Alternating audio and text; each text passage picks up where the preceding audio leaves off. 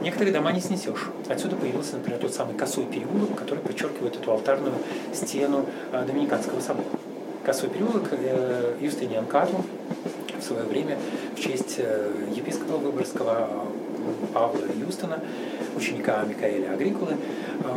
И, соответственно, вот этот косой переулок, вот он откуда взялся, да, это не косая ли из Гарри Поттера, хотя, если вы впечатлились этой аналогией, это уже классно. То есть, ну, так легче запомнить, очень многие детям, школьники, да. да, они так реагируют. И знаете, когда они так реагируют, я поддерживаю их реакцию. Не так, что типа, о, что за, за Гарри Поттер, никакого Гарри Поттера здесь не было. Нет, наоборот. Хотите вписать выбор Гарри Поттера, вписывайте. Вписывать, он впишется. Знаете почему?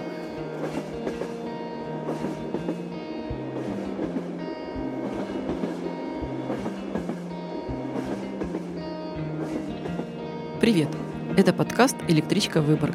Меня зовут Евгения Протасова. Я журналист, живу в Выборге и рассказываю истории, которые помогают разглядеть и понять красоту этого города. Я уже рассказывала в прошлом выпуске о том, что прошла обучение в школе экскурсоводов Выборга. В большей степени это было сделано для того, чтобы познакомиться с теми, кто много знает о городе, любит его, хочет знать еще больше и готов делиться своими знаниями. И, конечно, после обучения я стала обращать внимание на авторскую подачу информации во время экскурсии, то есть как люди рассказывают о городе. И как много зависит от человека, который предлагает тебе прогуляться по Выборгу и посмотреть его глазами на город.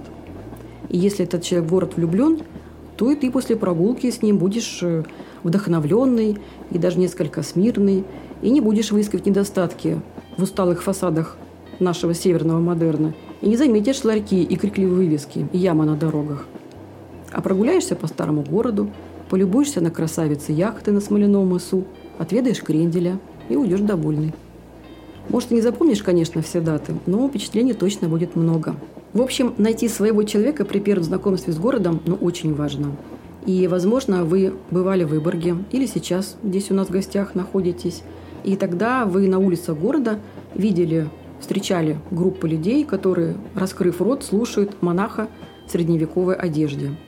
Мне очень хочется познакомить вас с ним. Это мой сегодняшний гость, Денис Теселкин. Ну, когда он монах, это он в образе. А вообще он э, гид по призванию, можно сказать. Я бы вот только так про него говорила, что это действительно его призвание. А кроме этого, еще он сотрудник межпоселенческой библиотеки – и автор программ «Краеведческая среда». Эта программа выходит два раза в месяц, и все эти выпуски, они очень интересные, кстати, действительно их стоит послушать. А, их можно увидеть, услышать на страничке библиотеки. А, называется «Библиотека на Пионерской», и они есть ВКонтакте на страничке. Приглашаю слушателей подкаста вместе с Денисом отправиться на прогулку по старому городу – не перекладывая знания из одной головы в другую, как говорит он сам, а располагаясь сердцем городу. Денис, здравствуйте. Здравствуйте, рад вас приветствовать. Моя задача, когда я рассказываю об истории Выборга, это задача не столько переложить знания из одной головы в другую, что в принципе невозможно, а именно расположить сердце. Может быть, именно поэтому мои экскурсии как-то э, зацепили вас, поскольку задача экскурсовода скорее расположить э, гостя города к тому, чтобы этот город стал для него ну, немножечко родным. И когда ты рассказываешь гостям города о Выборге, то ты сам приходишь в это удивление и благодаришь гостей, что они как раз и э, изощрили твой взгляд, что твой взгляд, он как раз освободился от тех шор, от тех, э, ну, скажем так, э, пелены повседневности, что ты способен различать детали, ты способен видеть в этих деталях что-то, э, выводящее тебя за пределы этой повседневности. Что касается ваших экскурсий, э, которые располагают сердцем, ну, я согласна, наверное, именно это меня подкупило. Плюс еще вы знаете, когда я вот наблюдала вас, как вы работаете, ну или даже не работаете, а вот ведете своих гостей да, по городу, это такое немножко театрализованное такое представление. И у вас такая харизматичная внешность. Вы же часто ведете экскурсии в костюме то монаха, то э, средневекового, средневекового горожанина, горожанина, да. Совершенно верно. Вы получаете от этого удовольствие? Безусловно. Я получаю от этого э, не просто удовольствие, а, как я говорю, костюм освобождает. То есть вы уже э, не Денис Теселкин, вы уже э, Густав Олафсон, и вы житель средневекового города, и вы настолько входите в этот образ, что это вас по-настоящему освобождает от, от той современности, что погружает и вас, и ваших гостей как раз в атмосферу средневекового города. Даже несмотря на то, что одной ногой они все равно в настоящем, потому что там а, лужи, сугробы, там какие-то, может быть, машины, детали, э, телефоны, это все то, что может их, ну, если не отвлекать, то, по крайней мере, возвращать в их настоящее, но зато через костюм, через театрализованную экскурсию, интерактивную экскурсию происходит более глубокое погружение в историю Выборга, так что какие-то э, картины жизни средневекового города оживают прямо на глазах гостей. Поэтому, если вы будете гулять по Выборгу и вдруг увидите монаха средневекового, то знайте, что это Денис Тюселкин, куда-то идет по своим делам. Хорошо, давайте совершим прыжок во времени. Кто же эти персонажи исторические? Выборг был основан в конце XIII века как замок, это место правителя, место человека, который представляет королевскую власть на месте, поэтому наместник шведского Выборга. Да, и, соответственно, замковый остров – это место его обитания, собственно, сам замок – это его резиденция, по сути, губернатор. Но сначала все как бы вот все сердце находится в замке. Вот да, люди, безусловно. Люди порядка... Первые лет 40, первые лет 40, скорее всего, а, Выборг и представлял собой именно замок, потому что поселок, который разросся возле него, а с южной стороны тот э, выбор, который мы себе представляем как старый город, это уже более позднее формирование. И, собственно, как город он сформируется еще позже. И как э, торговый город он получит свои права вообще спустя только 110 лет после основания замка. То есть в 1403 году. Благодаря указу Его Величества шведского короля, ну не только шведского, кстати, это король еще и Норвегии и Дании, и герцог Померанский, тот самый знаменитый Эрик XIII, благодаря которому у Выборга появился герб, тот самый, который мы до сих пор используем, правда, в несколько уже новом антураже, с ангелами, щитодержателями, но, тем не менее, сам герб, Трекрунур и W не реклама Volkswagen, да, первая литера э, слова Виборг, а так он писался на древнем шведском языке. И, соответственно, вот этот э, герб Выборг обрел вместе с городскими правами летом 1403 года. И то, что мы празднуем День города Выборг 19 э, августа, это тоже дань тому событию дань тому событию. Известна точная дата, в общем-то. Да, она записана, как и, собственно, многое в средних веках, датировалась. А, и надо сказать, что такой важный документ, как дарование Выборгу торгового статуса, это был важный документ а, для шведского королевства, поскольку торговый путь, который достаточно серьезно использовался в устье, когда еще судоходного рукава реки Вокса, где, собственно, Выборг расположен, то это для, для шведского государства имело важное значение. Выборг входил в пятерку важнейших городов шведского королевства. Кстати, про судоходный путь. Но вот и внешне ведь э, по-другому выглядел и сам замковый остров, и город, который стал разрастаться, да, то есть было больше как-то моря, воды, там, залива. Правильно я? А, говорю? Да, безусловно. Здесь еще можно, знаете, включить э, в себя такое замечательное явление, как движение тектонических плит. Это, знаете, для любителей геологии, ну или для того, чтобы увидеть просто более э, широко картину происходящего, то мы можем представить себе, что вот в той мере, в какой Нидерланды погружаются все глубже ниже уровня моря, а, также точно и Выборг вырастает из-под земли вот этим выходом горных пород. То есть, по большому счету, Выборг растет, до сих пор, кстати. Я недавно водил экскурсию для э, студентов и преподавателей э, геологического института, и они как раз вот подтвердили с высоты своей ученой степени то, что сейчас скорость роста Выборга порядка полутора миллиметров в год такая интенсивность не очень высокая, были времена, когда Выборг рос более, с большей скоростью, а это, собственно, и привело к тому, что за свою историю он вырос на 3 метра. Когда-то Выборг, когда начинался, он был основан в устье а, судоходной реки. А вот к концу своего средневековья он уже утрачивает это речное судоходство, но тем не менее все равно он остается городом портом, и как порт он активно используется, но уже несколько в другом направлении. Да, шведский Выборг. Как ага. его увидеть? Мы можем обратиться к истории Выборга как э, города, э, который обладал этой многослойностью, как вы сказали, а, красочностью и такой многосюжетностью на самом деле. Сюжетов было очень много. Они были, эти сюжеты связаны с э, разными персонажами выборской истории. Конечно, мы можем говорить о тех э, людях, сословиях, представителей э, различных, представителях различных отраслей деятельности, как о горожанах. Кто, кто эти люди, кто жил в этом городе, чем они занимались, чем они жили, о чем они думали, куда они ходили. Это очень хорошие вопросы для того, чтобы начать такое путешествие. С такими вопросами хорошо приезжать в Выборг. Что сказать о средневековом городе, это то, что, да, действительно, он многоплановый. Он э, э, состоял из достаточно... Он был многочисленный. Вот, начнем даже с этого. Число э, жителей было достаточно большим.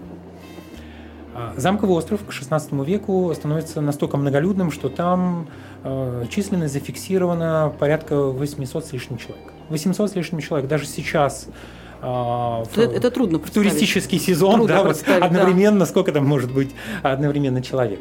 А, понятно, что они э, сменяясь, э, там волнами могут образовать многомиллионную публику, но так, чтобы они там жили, действовали, работали, да, общались, находились а, одномоментно, это достаточно сложно, и в то же время ты понимаешь, ага, если это так, то чем они там занимались? А мы понимаем, там жил наместник со своей семьей, свитой, гарнизонным солдат, епископом, ну, потому что Выборг – это святой город, и святость свою он утверждал деятельностью церкви. Это отдельная история, и замечательная. Она, кстати, входит в состав моей экскурсии «Выборг духовный». Это э, не только церковная э, э, история Выборга, это еще и возможность вообще увидеть миссию Выборга как святой крепости. Почему он так назван? Куда он двигается? Это же не просто, знаете, назвали и ушли. Они назвали и остались. То есть у этого города есть своя миссия развивать вот это духовное направление, быть светом к просвещению. Отсюда и то, что Выборг – это крупный образовательный центр. Здесь мы уже можем перекинуться на городскую сторону и сказать, слушайте, а городская школа-то, она была открыта достаточно рано, а при городской школе, точнее, еще был же и городской собор, а были же еще основаны и городские монастыри. Два городских монастыря – это редкий случай, я вам скажу. Обычно один город, один монастырь. Но Выборг необычный город. Он святой город. И святость свою утверждал деятельностью двух монастырей. Орден Святого Доминика, монахи-доминиканцы. В этом костюме, кстати, я тоже пару раз путешествовал. Да-да-да. Их называют черными братьями. Они носили черные балахоны, но а, под ними они носили как раз белые одежды, потому что черный – это цвет, который э, способен их был защитить за пределами монастыря. Внутри монастыря они служили в белом. Их направление служения – это прославлять, благословлять, проповедовать. Это их девиз и известный символ. Кстати, был такой сериал «Инквизитор», если вы помните, такой многосерийный фильм. Он не очень а, о Выборге, то есть Выборг там скорее как декорация, но а, момент все-таки такой попытки соотнести себя, современную историю из Средневековья, там а, эта попытка э, смелым образом была воплощена. И там как раз о доминиканцах немножко, но все-таки это а, собака, пес, Черный пес. символ верности, да, потому что он э, доминиканец, как называли себя сами доминиканцы, играя словами, что псы Господни, то есть э, собака это символ верности, преданности. И вместе с тем это факел, который находится как светильник в, э, в пасти этого пса, потому что это свет к просвещению язычников. Они пришли сюда, чтобы принести этот свет. И этим цветом, на самом деле, этот цвет подхватили а, образовательные учреждения, которые когда-то были и при городском соборе, и при монастырях. Потом это будет и а, городская гимназия, которая а, при правлении генерал-губернатора э, Финляндии Перри Браги, при котором как раз и улицы прямые появились, и гимназия появилась впервые. Кстати, в этом году она тоже отмечала юбилейную дату своего существования. То есть это тоже очень интересно, то, что этот образовательный процесс, значит, там были учителя, были подготовленные люди. А за примерами далеко ходить не надо. У нас есть памятник человеку, который учился в Выборгской школе. Это Микаэль Олафсон по прозвищу Агрикола. Агрикола. Можно произносить Агрикола. Это и так, и так позволительно. Латинский термин Агрикола – земледелец специалист в области сельского хозяйства, агроном. Мишка агроном, такое прозвище получил он учась в городской школе. А, на самом деле он а, Олафсон по а, имени своего отца, сын Олафа. Из деревни Торсбю, из какой-то глухой деревни провинции Ньюланд. Он оказывается в Выборге, он получает прекрасное образование. Что это говорит о городе? Что здесь были учителя прекрасные. Здесь были прекрасные учителя, которые были готовы воспитать человека, который потом впоследствии научит финнов читать и писать. То есть это человек, который получит достойнейшее образование в городе Выборге, потом в городе Обу, это нынешний Турку, дальше в Виттенберге у самого доктора Мартина Лютера, а потом вернется, чтобы поделиться этими знаниями. Удивительно. Это удивительно, да? Представляете, и вот Выборг уже вписался в контекст огромного процесса реформации, да, который охватила всю Северную Европу на много, на многие а, годы, века до наших дней. Вернемся к жителям средневекового города. А вы, вы рассказали а, о доминиканцах, но Да. ничего не сказали о францисканцах. Теперь надо сказать про францисканцев. Я как раз хотел и к ним и вернуться, потому что иначе у нас только одна рука, такая правая рука католической церкви, э, вопросы здравого учения, церковной инквизиции, э, дисциплины – это к ним. Это правая рука Доминиканнес. А вот что касается левой руки, которая ближе к сердцу, это все-таки братья милосердия. В их заботу уже входило попечение о вдовах, сиротах, всех тех, кто болеет. Именно с их служением и связана забота о здоровье горожан, рецепты знаменитого выборгского кренделя, шведского глёга, который можно как раз попробовать в нашем замечательном гостеприимном, э, гостеприимном городе. Зайдя в лавочки, всякие лавочки вкусностей, в усадьбу бюргера, в лавку рыжей лапки, в выборгский крендель, и ко. И на самом деле много-много-много тех самых э, заведений, которые тоже способствуют тому, чтобы Выборг расцвел. Атмосферу. да. Атмос- со- создать эту атмосферу. А Стапельный город, Выборг в 1527 году получил такие права э, независимой международной торговли, чтобы иметь возможность получать доход от сделки в Выборгском порту на торговой площади. И, соответственно, это а, то, что э, способствовало обогащению города. Поэтому были пряности а, в кулинарии города. И, кстати, ми- этими пряностями могли с мудростью распорядиться те самые монахи-францисканцы, которые были блестящими знатоками свойств растений, трав, они все пробовали на вкус, они делали эти, эти самые отвары, настои. В их- Аптекари, то есть, в их заботу, конечно, первые аптекари – это они. И э, как и первые гастрономы, кулинары, по сути дела, да, первые а, врачи, опять-таки, им принадлежал и лепрозорий, им принадлежали лечебницы. Здесь был лепрозорий? Был, безусловно, да, потому что проказы тоже одна из болезней, которые беспокоили жителей средневекового города, и лечение должно было быть за пределами городских стен, это такое условие, это в том числе библейское, кстати, обоснование, чтобы заразные болезни не передавались э, жителям, и, соответственно, отдельно на выделенном месте э, такие лечебницы строили, в том числе и при содействии Его Величества Короля. И вот, э, коль скоро вы за- затронули тоже, Евгения, эту тему мастеровитости самих монахов, тут тоже важно заметить, что монахи – это не только богослужение, не только молитвенная жизнь, это труд, ручной труд, и у этого тоже есть м, причины. Э, Например, э, хотя бы то, что когда много мужчин собираются в одном месте, они должны быть обязательно чем-то заняты, да, иначе это просто ну, повредит им самим. То есть э, представьте себе, монах – это обитель, где достаточно большой контингент мужской, чем они будут заниматься, да, кроме молитвы и богослужения.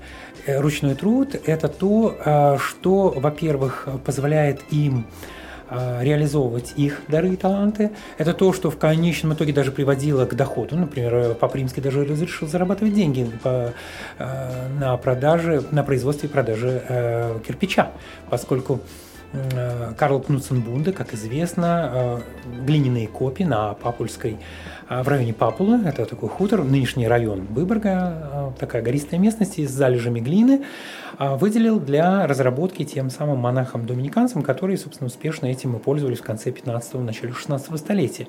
И поэтому этот знаменитый выборгский кирпич из железистой глины а, это тоже достижение рук монахов-доминиканцев, которые, собственно, могли это сделать. У монахов-францисканцев, э, как мы уже сказали, у них такое кулинарное да, творчество. И, соответственно, одни пекли кирпичи, другие хлеб. Вот уже, считай, и э, половина нужд строить и кормить э, уже город реализовал. Плюс добавьте сюда, конечно, свободные ремесла. Опять-таки, это и кузнечное дело, это э, то же самое гончарное дело, э, производство посуды, там, керамики. Ну и да. строительство, ведь э, вот размеры соборов поражают до сих пор, хотя они разрушены. Да, в частности, соб- соборы – это самые, наверное, большие здания. Если вы когда-нибудь видели эту э, карту Андреса Стрэнга, ну, в частности, представленную в круглой башни, большим таким, большой панорамой, да, картина план Выборга на момент 1642 года. Это год как раз, когда вот это, этот план был воплощен, появились прямые улицы. Вы можете увидеть, что на площади старого города всего три здания обозначены. Ну, кроме э, окружности э, стен и башен, там есть внутри три собора. Это самые крупные э, постройки средневекового Выборга. Это главный городской собор, впоследствии ставший кафедральным, это э, соборы двух монастырей, да, францисканского и доминиканского.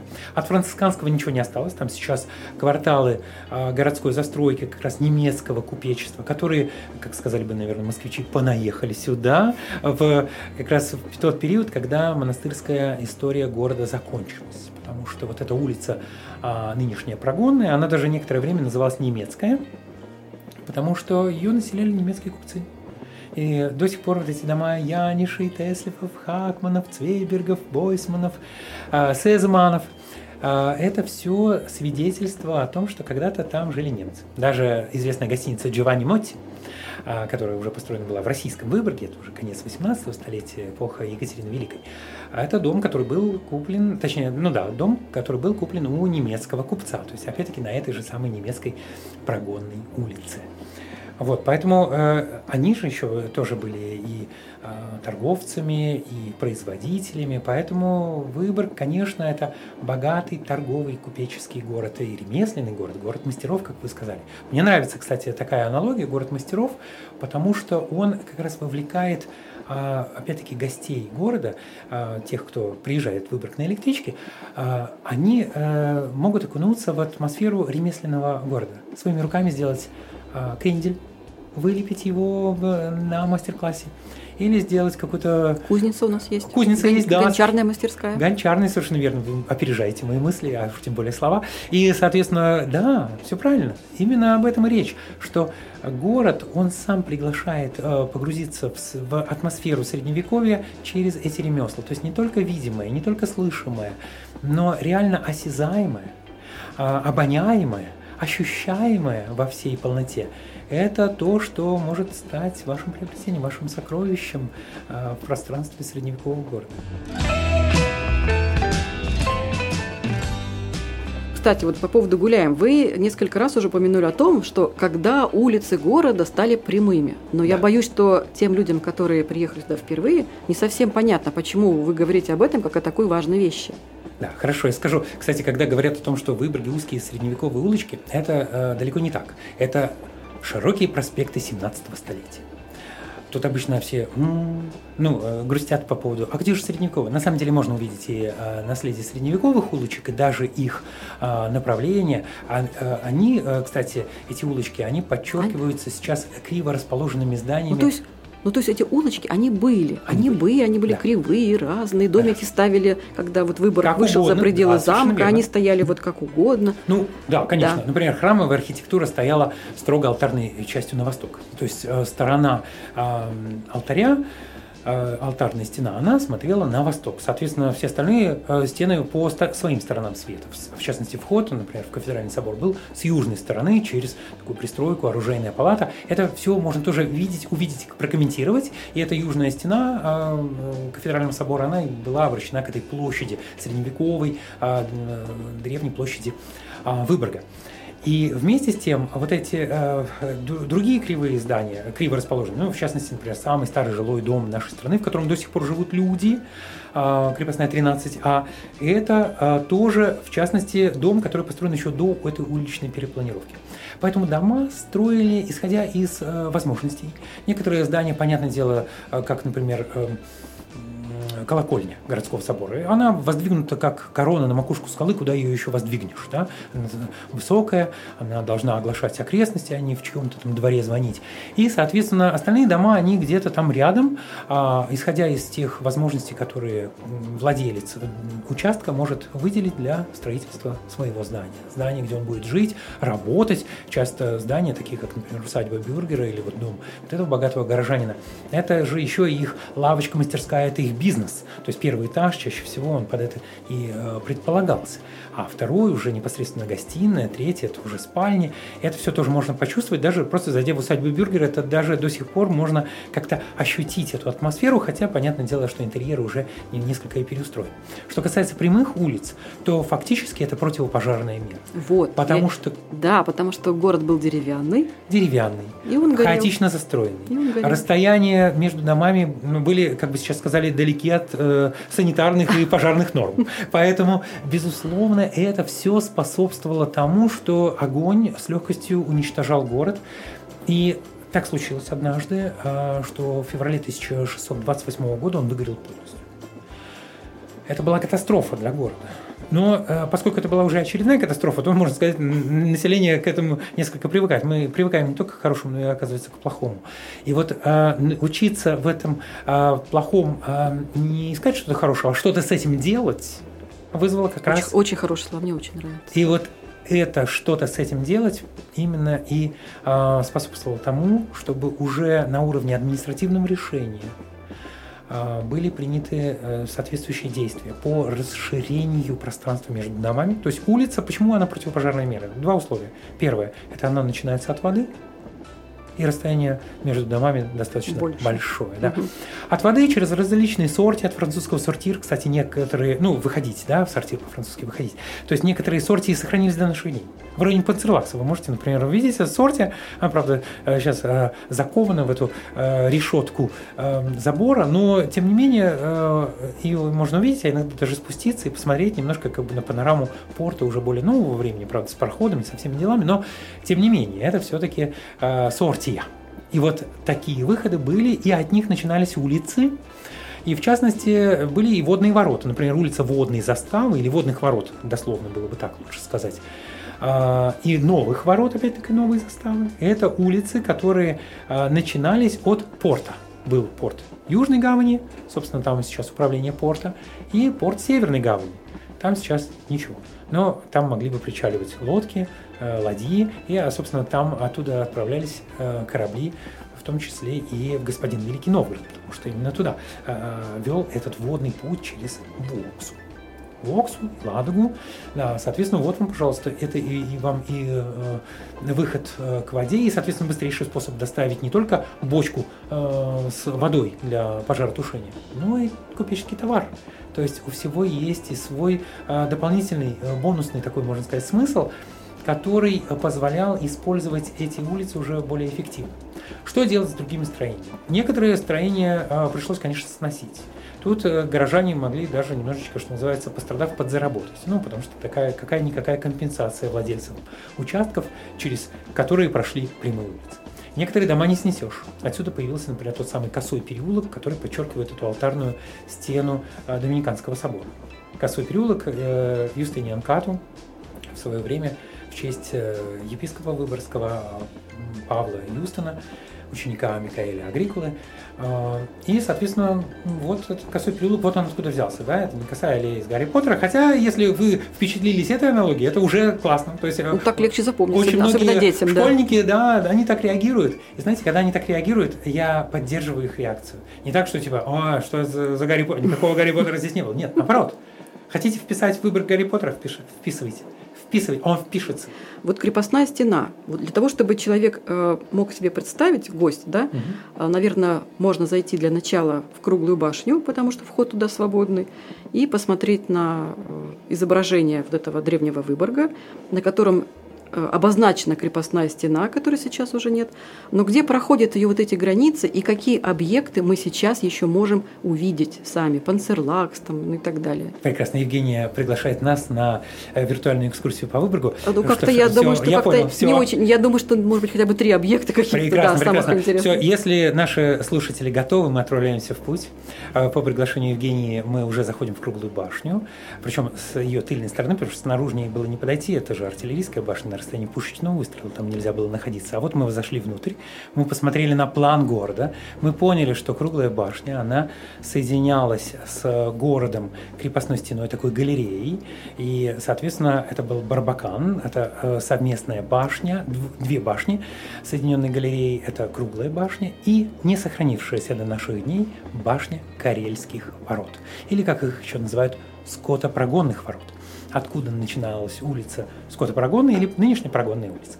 И вот представьте себе, мы с вами а, выходим из э, круглой башни, идем по направлению к, э, ну, куда-то в сторону замка, старого города, и вдруг мы обнаруживаем под своими ногами э, камень, то есть там гранитный камень, но мы видим э, в такие вкрапления шокшинского кварцита, это красного цвета камень, который диагональю пересекает проезжую часть э, такой полосой которая показывает нам створ средневековой стены. То есть мы на самой границе средневекового города-крепости 15 Смотреть столетия. под ноги надо. Да, здесь нужно смотреть в оба, я бы сказал. Да, под ноги, в стороны, во все глаза. Вот так лучше даже сказать. В оба это мало, во все глаза. О которых может быть оказаться даже больше двух. Да? И вот представьте себе, вы видите эту линию крепостной стены, и вы ее перешагиваете, это исторический момент. Вы входите в пространство города, крепости 15 столетия. Потому что Карельские ворота это все-таки были ворота крепости 15 века, той самой стены, которую Эрик Аксельсон тот заботливо э, построил, огородив Выборг от э, наступающих войск э, Ивана Великого, Ивана Третьего. Выборгу пришлось испытать на прочность эти стены. И, кстати, башня ратуши – свидетель тех времен и того события. Башня Андреаса э, не дошла до наших дней, а вот башня э, ратуши Тогда она так не называлась, но тем не менее. Ну, такая маленькая, даже как-то не верится, что когда-то она являлась боевой. А она была боевой, с выходом на стены. Кстати, там работает музейная экспозиция. Обязательно. Взяв музей, э, билет в музей, сейчас это можно сделать дистанционно, э, в интернете, и, соответственно, вы можете оказаться на экскурсии, и вам очень понравится. Кажется, что она очень маленькая. Внутри она кажется еще меньше, но на самом деле вы увидите то, что по-настоящему вас э, соприкоснет с э, средневековой фортификацией. Вы почувствуете, как это быть защитником города-крепости – на самом опасном участке э, стены, то есть той самой южной стены, которая подвергалась большей частью э, осадам. Осадам, и даже Выборг в 1495 году был на волоске от того, чтобы, э, ну, если не погибнуть, то, по крайней мере, перейти э, своему неприятелю. Да, на тот момент шведский Выборг противостоял войскам Ивана III и расширяющемуся московскому влиянию в, в этих землях. Это, кстати, очень интересная э, страница выборгской истории. Так вот, э, мы можем идти к башне ратуши, но это будет пока далековато. Мы только что пересекли линию крепостной стены. Мы просто благодаря башне ратуши можем представить себе, а какие были здесь карельские ворота, через которые скот прогоняли на ярмарки в город, на выпускную сторону. Многие горожане, кстати, были э, владельцами домашних животных, которых нужно было пасти. С этим, кстати, связана история. Здесь как раз очень хорошо, уместно рассказать историю о том, что круглую башню называли баранья тюрьма. Баранья тюрьма. Многие да. скажут, а что это такое, почему это баранья тюрьма? Дело в том, что э, в Швеции, чтобы выпасти домашних животных, нужно было в данном случае либо самому сопровождать э, свои, свое стадо, либо кого-то нанять, это был наемный труд, э, там сеньку за еду и подзатыльники не свистнешь, надо кому-то платить деньги, а это, знаете ли, э, может быть дорогим удовольствием, особенно если это каждодневная процедура, да? Вот. При том, что овцы, которые могли тоже составлять основной э, состояние. Да, и состояние, да, и состав вашего стада. Э, это э, овцы это такие достаточно беспомощные существа, и проходя эти карельские ворота, Корея, кстати, по-фински это скот, скотные ворота, да, и, соответственно, проходя эти ворота, они с другой стороны могли запросто уже не узнать эти ворота, потому что, как известно, с другой стороны это новые ворота. А баран, по известной нашей поговорке, он на новые ворота как-то так уставившись смотрит с недоумением. И это э, реальный факт, э, такой, можно сказать, зоологический факт. Но если приставить к стаду э, овец двух козлов, дело пойдет на лад. Козлы, гораздо более опытные в этих вопросах э, путешественники, они прекрасно входят, выходят, они прекрасно ориентируются на местности, они замечают особенности рельефа местности и э, обстановки. Но у них есть другая проблема, они крайне недисциплинированы, они могут забираться куда нельзя, и как раз известны случаи, когда они объедали э, валы крепостных стен так, что камни кладки каменной стены а, вываливались, вот почему, за нанося их... ущерб не а, меньше, чем вражеская артиллерия. А я думаю, почему так к ним неласково относились? Э, вот Именно почему. так. При, при этом охрана ворот должна была что-то делать э, с этим э, явным, вопиющим, можно сказать, безобразием и отловить этих э, животных. Но козла не поймаешь, он быстро бегает. Зато овцы, которые там тоже паслись, э, сопровождаемые козлами, они легко становились э, такими арестантами. арестантами, да, и заложниками этой подставы, что называется, и э, их помещали в круглую башню до выяснения. И надо штраф, сказать, штраф. что платили штраф, да, состоятельные горожане вынуждены были платить штраф, и деньги шли на восстановление стен, а домашние животные возвращались своим хозяевам. А, по крайней мере, такая история есть, она описана, ее рассказывают. И, кстати, не только городские экскурсоводы, а в замковой коллекции можно увидеть э, тоже следы домашних животных, которые ходили бог знает где, наступали, в частности, на э, выпекаемые кирпичи, и следы копыт домашних животных мы можем увидеть на городском кирпиче. Что они там делают? Они просто ходят где не надо, что называется, да, нанося, опять-таки, своеобразный ущерб. Вот, мы прошли с вами Карельские ворота, мы идем по прогонной улице. Сейчас ее уже так не трудно представить, потому что на тот момент она, скорее всего, была а, хоть и выпрямленной, ну, более или менее прямой, но еще не настолько выпрямленной. Э, но мы идем с вами и видим фасады зданий уже более позднего времени. Это 18 э, век, э, Пирон Кирко, например, 19 век, замечательный дом в неоготическом стиле Эдварда Диппеля поскольку он был построен на средства э, одной алкогольной компании, то, соответственно, у него и такая слава в народе была не, не очень. Но надо сказать, что на втором этаже этого здания была расположена первая художественная галерея города. Это клуб Балтика? Который Тот, сейчас... который сейчас клуб Балтика, mm. да. Совершенно верно. Потому что, потому что с галереями в городе, э, с художественными галереями было туго. И вот на самом деле любое арт-пространство, а любое пространство могло стать таким внезапно арт. Да? И надо сказать, что как раз вот э, именно там до э, открытия музея еще вот городской же был музей, музей Вибургенсен, который будет э, своего рода тоже и предшественником музея изящных искусств, который уже Уна Убырк, как Выборг Эрмитаж, да, который мы сейчас называем.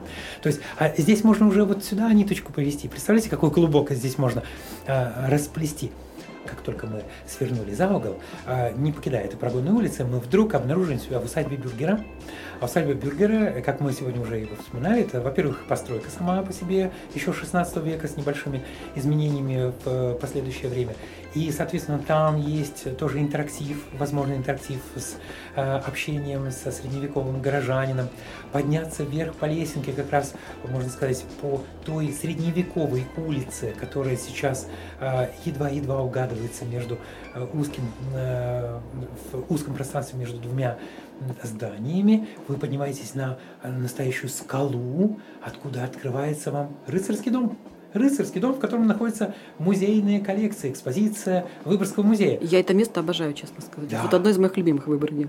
Мало того, что оно архитектурно привлекательно, у него замечательная э, история, как э, история зданий тех людей, кто там обитал. Там сейчас находится музейная коллекция, экспозиция э, рыцарского доспеха, костюма, э, там можно все Там замечательные люди, на самом деле, работают. Это да. они так интересно рассказывают. Вы можете там пострелять из лука, вы можете спуститься в камеру пыток, но это для любителей острых ощущений, и поговорить с магдебургским палачом о тяготах его профессии. Потому что, знаете ли, э, это специфическая профессия, и не каждый готов был бы на нее учиться. Это была такая династическая профессия. Зато, наверное, хорошо платили. Да, это хорошо оплачиваемая работа, правда, друзей у таких э, не было. профессий э, маловато, скажем так, да. И все меньше и меньше, мы могли пошутить мы. Так вот, э, характерно, что как только вы вышли к этой улице, если вы не нырнули а в цокольный этаж этого красивого здания рыцарского дома, то вы, посмотрев направо-налево, вы увидели, что вы находитесь в удивительном месте, потому что а ваш взгляд соединяет одновременно и выход к воде через те самые водные ворота, и к подножию часовой башни. Колокольни городского собора, потому что вы находитесь на той самой улице водных ворот или водной заставы. Та самая прямая улица, которая, э, где хорошо вспомнить вот эти противопожарные меры. Вы прогуляетесь немножко вверх по этой улице и увидите дома уже 18 столетия. Они явно уже были перестроены после очередного городского пожара, потому что город горел и с выпрямленными улицами, с широкими, и как полагается. Не зря все-таки Екатерина Великая подарила тот самый колокол, который до сих пор висит на этой колокольне, да, на часовой башне именно э, как набатный колокол о предупреждении о последующих городских пожарах, то есть чтобы Выборг перестал таки гореть. Наконец, этот, э, после пожара 1793 года. А до этого не было колокола в городе? Нет, был, конечно, был. Выборгская, это колокольня главного городского собора, она, конечно, включала в себя колокол, и не один, но просто это самый большой, внушительный колокол которому отведено отдельное пространство верхнего яруса. И там колокол особенный же, да? Особенный, да, с э, дарственной надписью, что называется, самой Екатерины Великой. И вместе с этим, э, да, этот колокол, он еще связан с часовым механизмом. И поэтому он звонит, э, слава богу, не по причине пожаров городских, а по случаю наступления очередного часа, когда минутная стрелка достигает ровно, то, соответственно, проволочка часового механизма натягивается и молоток ударяет по колоколу столько раз, сколько показывает стрелочка часовая. По этой крепостной улице спускаетесь. Она крепостная, потому что она, она ведет в крепость. Никакого отношения к крепостному праву она не имеет. Это крепостного, важно. Крепостного права не было. Потому что крепостного знаю. права в э, Выборге отродясь не было. Да. Потому что ни в шведские, ни а, в российские времена, потому что все-таки Великое княжество Финляндское в свое время пользовалось той самой автономией, которая не позволяла этим процессам здесь а, произойти. Так вот, что еще характерно, это то, что когда вы будете спускаться по этой улице, вы почувствуете, что вы в районе городской элиты что на самом-то деле это элитарный район, что а вот здесь останавливалась Екатерина Великая. А почему она здесь останавливалась? Она же не могла бы остановиться абы где, правильно? Она могла выбрать только лучшие апартаменты, и, соответственно, в доме Филиппа Векрута э, только и можно было, наверное, себя м- найти. А назовите, пожалуйста, адрес, чтобы наши гости обратили внимание на А там сейчас в цокольном этаже располагается средневековая таверна, крепостная, дом 3. Линнанкату 3. Хотя на самом деле у шведов эта улица называлась Королевская. Королевская. Королевы Кристины. А в России, во времена российской истории она называлась Екатерининская, в честь той самой Екатерины Великой. Поэтому у одной улицы несколько названий. Как и у одного дома может быть несколько владельцев. Если мы еще немножко спустимся, мы выйдем с вами на площадь Старой Ратуши и увидим э, и памятник Торгельсу Кнутсену, основателю шведского Выборга. А за его спиной мы увидим как раз старую ратушу, которая перестала быть ратушей городским советом, а в конце XIX века стала э, историко-этнографическим музеем, э, в том числе и с расположением там художественной коллекции, там выставлялись и картины, в частности, знаменитого выборгского художника э, Виктора Светихина, его иногда произносят как Светишин. Мы увидим с вами замечательный дом э, с зеленой крышей, такой розоватого оттенка. Его как раз и называют дом Векрутов потому что там же э, и Юхан, и его сын Филипп Векрут жили. Но до этого времени там жил Матиас Пюльсе, или Пюльзе на немецкий манер. Это купец из города Нина, из Нинстада, который вынужден был бежать от бедствий Северной войны, когда Петр I, а, собственно, а, пытался захватить берега Невы, и это ему удалось, и был основан Петербург в мае 1703 года. И вот тогда, может быть, за некоторое время до этого было предусмотрительно, а, местное население эвакуировалось, бежало в город Выборг, куда еще бежать. И, соответственно, там имел свою недвижимость этот Матиас Пюльса, но после взятия Выборга войсками Петра надо сказать, что по тем аккордным условиям, то есть условиям сдачи крепости, местное население сохранило свою, свое достоинство, свое имущество, свою собственность и возможность заниматься своим делом. Спасибо за вашу внимательность, да, я надеюсь, внимательность наших слушателей, потому что э, семья вот Матиас Пюльса, Матиаса Пюльза, она даже приобрела э, через вот взятие Выборга войсками Петра, потому что красавица дочь Анна Кристина Пюльза вышла замуж за командора российского флота, который бы иначе бы не оказался бы здесь. Это тот самый знаменитый мореплаватель Витус Беринг, Беринг. который э, стал жителем Выборга и замечательно жил здесь со своей супругой, семьей, э, нарожал много детей, если так можно сказать про э, командора российского флота. Ну, и вместе со своей супругой отправился в то самое первое э, камчатское путешествие, благодаря которому было открыто... Вот тоже, казалось бы, да, где Выборг, где Берингов пролив. Ну вот да. как вот так? Да? А потому что задание от самого Петра Великого, Петра Алексеевича, который, э, собственно, распорядился узнать, есть там пролив-то или нет. А кто это будет узнавать? Ну, мореплаватели и будут узнавать. Надо сказать, что супруга сопровождала э, своего командора в этом путешествии. Опасное предприятие, из которого они возвратились благополучно, вот, а во время второго уже э, путешествия Витус Беринг э, погиб. И надо сказать, что э, память о нем все-таки хранит и Берингов пролив, само название, хотя назвали его так благодаря инициативе Джеймса Кука английского мореплавателя. То есть это была инициатива не русского географического общества, например, или там русского мореходства.